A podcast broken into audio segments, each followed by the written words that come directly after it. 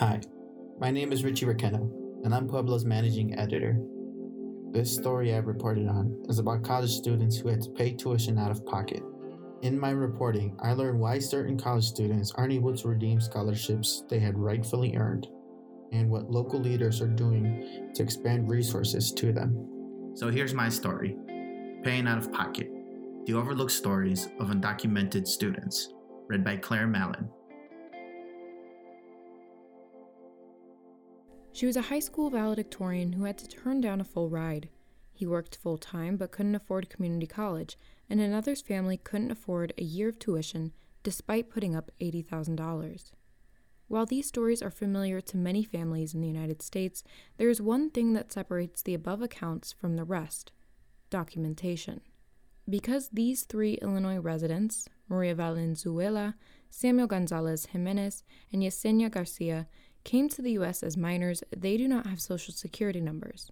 This makes them ineligible for financial aid assistance available to other college bound students, such as grants, loans, and public scholarships. Any assistance they could hope to receive has to come from the state level. But after Wednesday, things could change for undocumented students in Illinois. Nearly a month after it passed in the House with a 66 to 47 vote, HB 2691 was passed in the Senate with a 35 to 15 vote. The bill now heads to Governor Pritzker's desk, who has until July 7th to sign or veto it. According to the National Conference of State Legislatures, Illinois is one of the 18 states that allow undocumented students to pay in state tuition rates. Soon, these undocumented students may be able to apply for FAFSA to help cushion the blow of increasingly high tuition costs at the state's public and private universities. The Illinois Coalition of Immigrant and Refugee Rights last tried passing similar legislation to give undocumented students access to financial aid in 2015. That bill, in contrast to HB 2691, didn't even get called for a vote but it did make the agency reconsider what they needed to change to move forward. The new bill, introduced by State Representative Elizabeth Hernandez in February, claims to be more inclusive than their previous attempts by benefiting more marginalized communities. It would provide financial assistance via an expansion of MAP grants to transgender students, undocumented students, and students who are stuck taking a significant amount of remedial classes in college. The bill does this all by creating the Retention in Illinois Students and Equity Act, or RISE Act. ICIRR says that because most students go to public schools, the quality of their education depends on their zip code. Zip codes with lower funding generally create public schools with lower quality education. Schools with lower quality education struggle to prepare their students sufficiently for college, and many end up taking remedial classes to catch up. Because there is a 75 credit cap for MAP grants, the RISE Act would allow students to keep receiving more money if they are not yet a junior at their institution. $9 million is expected to be distributed through MAP grants to approximately 3,500 possible students. ICIRR explains the RISE Act is flexible enough for an expansion of students and funding. If Governor Pritzker signs the bill into law, four of the five most populous states in the country would give undocumented students the opportunity to apply for financial aid. However, even if Illinois was added to the list, the number of states offering something similar would sit at only seven. Three states, Arizona, Georgia, and Indiana, have outright prohibited in state tuition rates for undocumented students. Alabama and South Carolina have taken it a step further barring undocumented students from enrolling at any public post secondary institution. Tanya Cabrera, a task member of the RISE Act, said it was important that it pass because it would be a win in this administration, a win that gives hope that the fight is still going on for equity in education. On the front lines of that fight for education equity is Jimenez, whose mother left him to be raised by his grandmother in Mexico City when he was one year old. Jimenez said she left with the intention of providing them a better life by working in the U.S. She left to make money, finish paying off the house, and build rooms to provide her kids a better future, Jimenez said. But as time went on, she saw news of rising insecurity, robberies, assaults, and drugs that were spreading close to their city. His mother saw that her hometown was not a safe place for her son to be by himself. Jimenez had been a victim of armed robbery three times in broad daylight in the streets of Mexico City. He was just 15 years old the first time it happened. A man on a bike flashed a gun on me, Jimenez said. The second time, a person came up to me near the Roma neighborhood with a knife. He took my wallet and phone. The third time was tricky. Someone got behind me and demanded for my wallet. He had a gun or something. I didn't turn around to see. For Jimenez, the decision to go to the U.S. was a heavy one. His mother said she wanted to give him an option of life where he could accomplish anything if he wanted it enough. At 17, Jimenez chose that option and crossed the Rio Grande illegally on an inflatable tire with a group of three men and three women. His mother paid $25,000 for guides that would take him from Mexico City to Vernon Hills, Illinois. It was suspenseful because you didn't know if the police would arrive, Jimenez said. Everything was dark. They told us to take our clothes off to cross the river because they couldn't be wet. When we got to the other side, we had to step out and into the water and the dirt, and the mosquitoes were also a bother. Once arriving in Vernon Hills, Illinois, Jimenez recalled wanting to continue his education by graduating high school and then going to college. But the first thing he did was work as a dishwasher at a restaurant his older brother had been employed at. Knowing that it cost his mother and family so much to have him over here in the first place, he gladly pitched in for rent, water, and electricity. Jimenez and his brothers also take turns sending money to their retired grandma still living in Mexico City every other payday.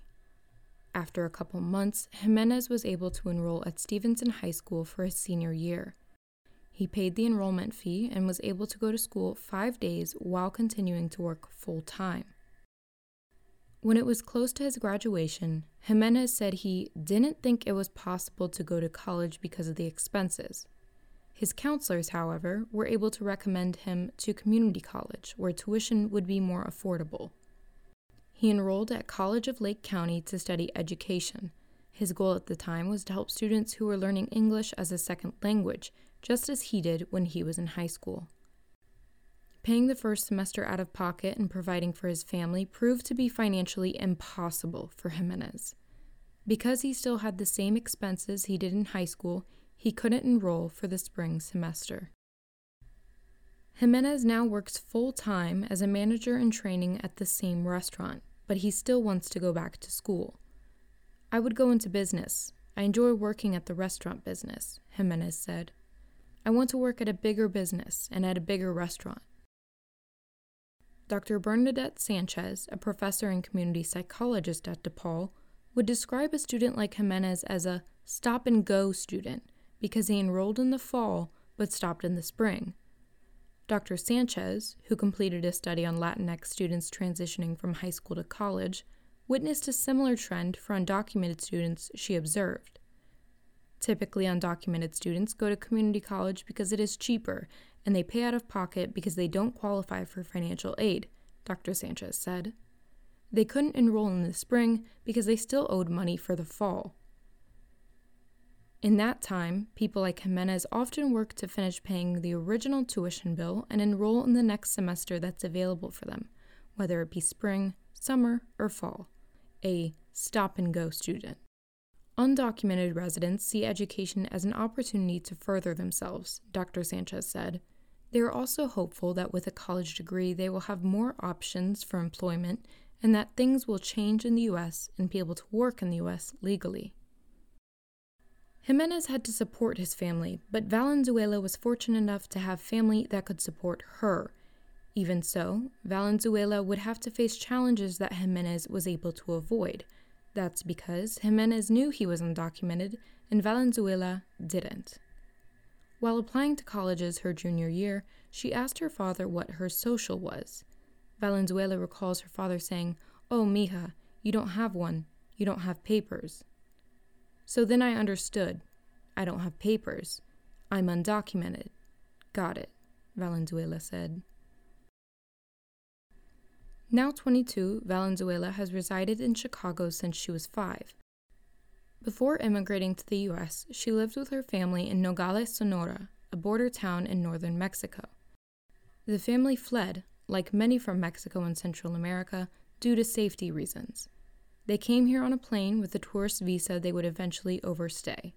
Valenzuela said that because she was so young, she thought undocumented meant I couldn't visit home again. Valenzuela graduated high school and enrolled at New York University with a financial aid scholarship of $24,000.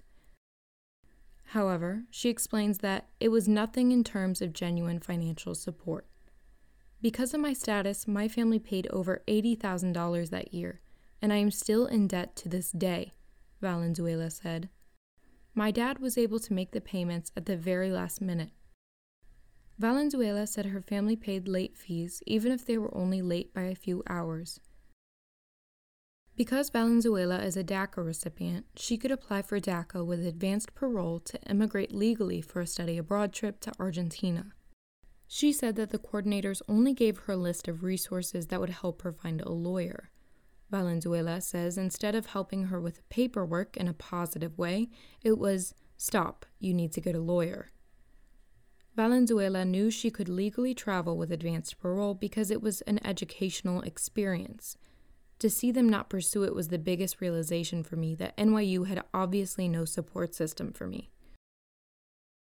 Valenzuela then enrolled as a part time student at DePaul her sophomore year. She was able to enroll full time after getting a couple more scholarships, including the OMSS Scholar Award and the Monarch Scholarship for Undocumented Students. With tuition being fully covered at DePaul, Valenzuela is set to graduate this spring. Public colleges are generally more affordable than private ones, but because public colleges have more public scholarships, it still might not be enough for undocumented students to enroll at them. The advantage of private scholarships is that anyone can apply for them. Because the OMSS Scholar Award and the Monarch Scholarship are private scholarships at DePaul, Valenzuela was eligible to apply and ultimately receive them. Garcia, similar to Valenzuela, came to the U.S. when she was very young. Garcia's mother and brothers lived with her in Guanajuato, Mexico. Her brothers, who were in their late teens, had migrated to the U.S. to send money back home, like Jimenez does, to help provide for the family. She says her brothers did this because times were tough. We were living in poverty. My father was in and out of the picture. My mom was a house mom, said Garcia.